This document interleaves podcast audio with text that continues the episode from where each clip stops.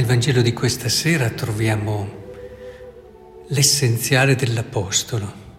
cioè ciò che è fondamentale nella sua vita e permette all'Apostolo di essere tale, di riuscire, di fare bene e di diffondere il regno di Dio. Gesù Chiama a sé quelli che voleva, dice il Vangelo di Marco, ed essi andarono da lui. Ne costituì dodici che chiamò apostoli. La prima cosa essenziale dell'apostolo è la consapevolezza di non essere tale perché è bravo, perché è migliore di altri, ma è tale perché è scelto, perché è amato. L'apostolato ha il suo fondamento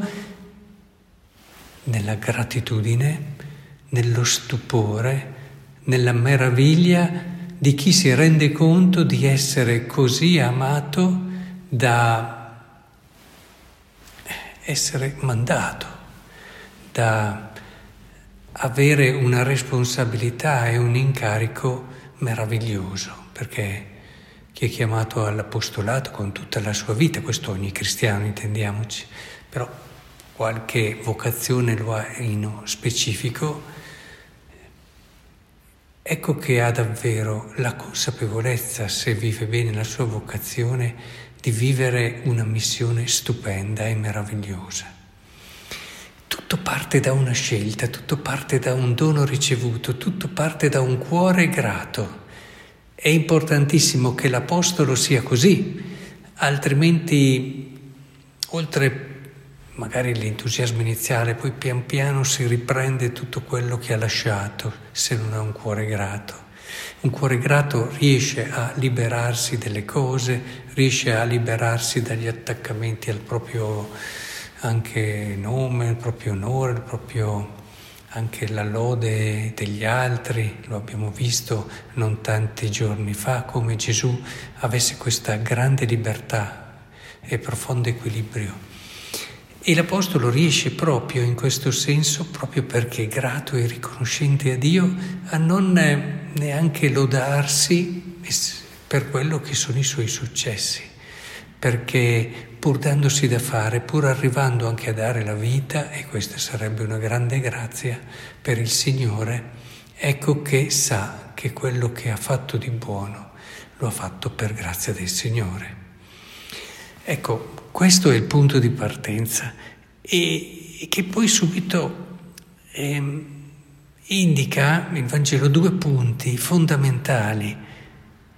propri della vita, di come puoi svolgere questa grande chiamata, come puoi realizzarla nel concreto. Dice perché stessero con lui, prima cosa, e per mandarli a predicare con il potere di scacciare i demoni. Ecco, è, è fondamentale questo. Non c'è solo lo stare con lui, non c'è solo l'andare a predicare, ci sono tutte e due queste dimensioni,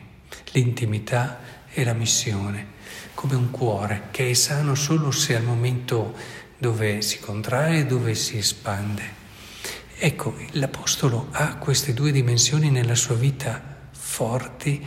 guai se le trascura una o l'altra. C'è nella giornata dell'Apostolo un tempo di intimità profonda col Signore, un tempo che deve difendere, deve difendere con tutte le sue forze anche da quelli che fossero i più nobili impegni di carità, chiaro, può esserci sempre la, la eccezione,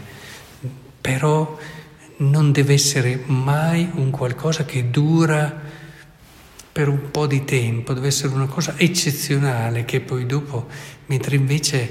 eh, se dura troppo tempo rompendo questo equilibrio, l'Apostolo ne risentirà sicuramente, perché eh, è fatto per queste due dimensioni che eh,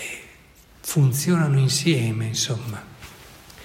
Ecco allora stare col Signore, difendere a volte anche da quelle apparenti cose più importanti e necessarie, sapere che lo stare con Lui pian piano cambia il suo cuore, cambia la sua mente, cambia il suo modo appunto di pensare e di amare e lo rende sempre più simile a quello di Gesù, lo rende più semplice, lo rende più umile, perché non ha bisogno di, eh,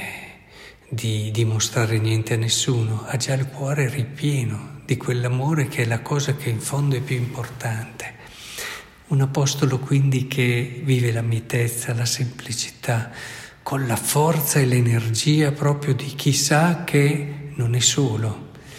E, e quindi questa dimensione di preghiera, questo spazio di silenzio, questo stare con Lui è fondamentale. Stiamo attenti all'eresia dell'azione, che già alla fine, inizio no? del, del 1900, fine 800, inizio 900,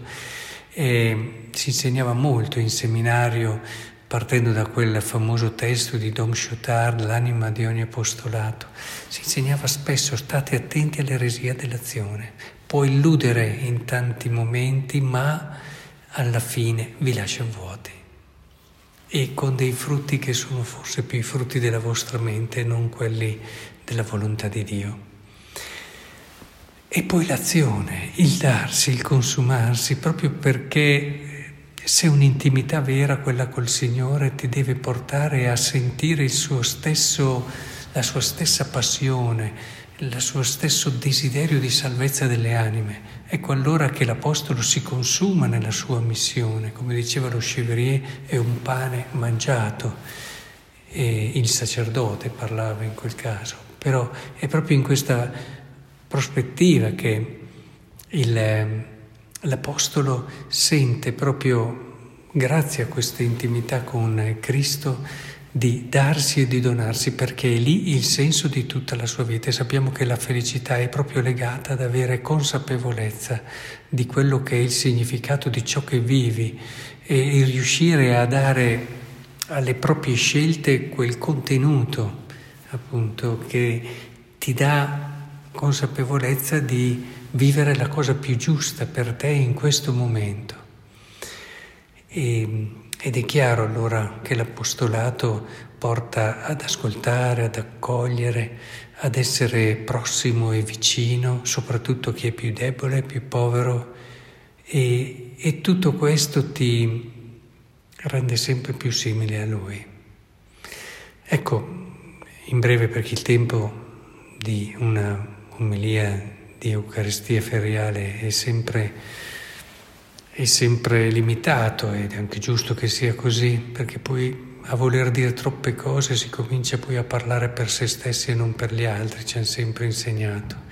Credo che oggi però l'idea ci sia, il pensiero ci sia, che può accompagnarci nella nostra vita, nella nostra riflessione e meditazione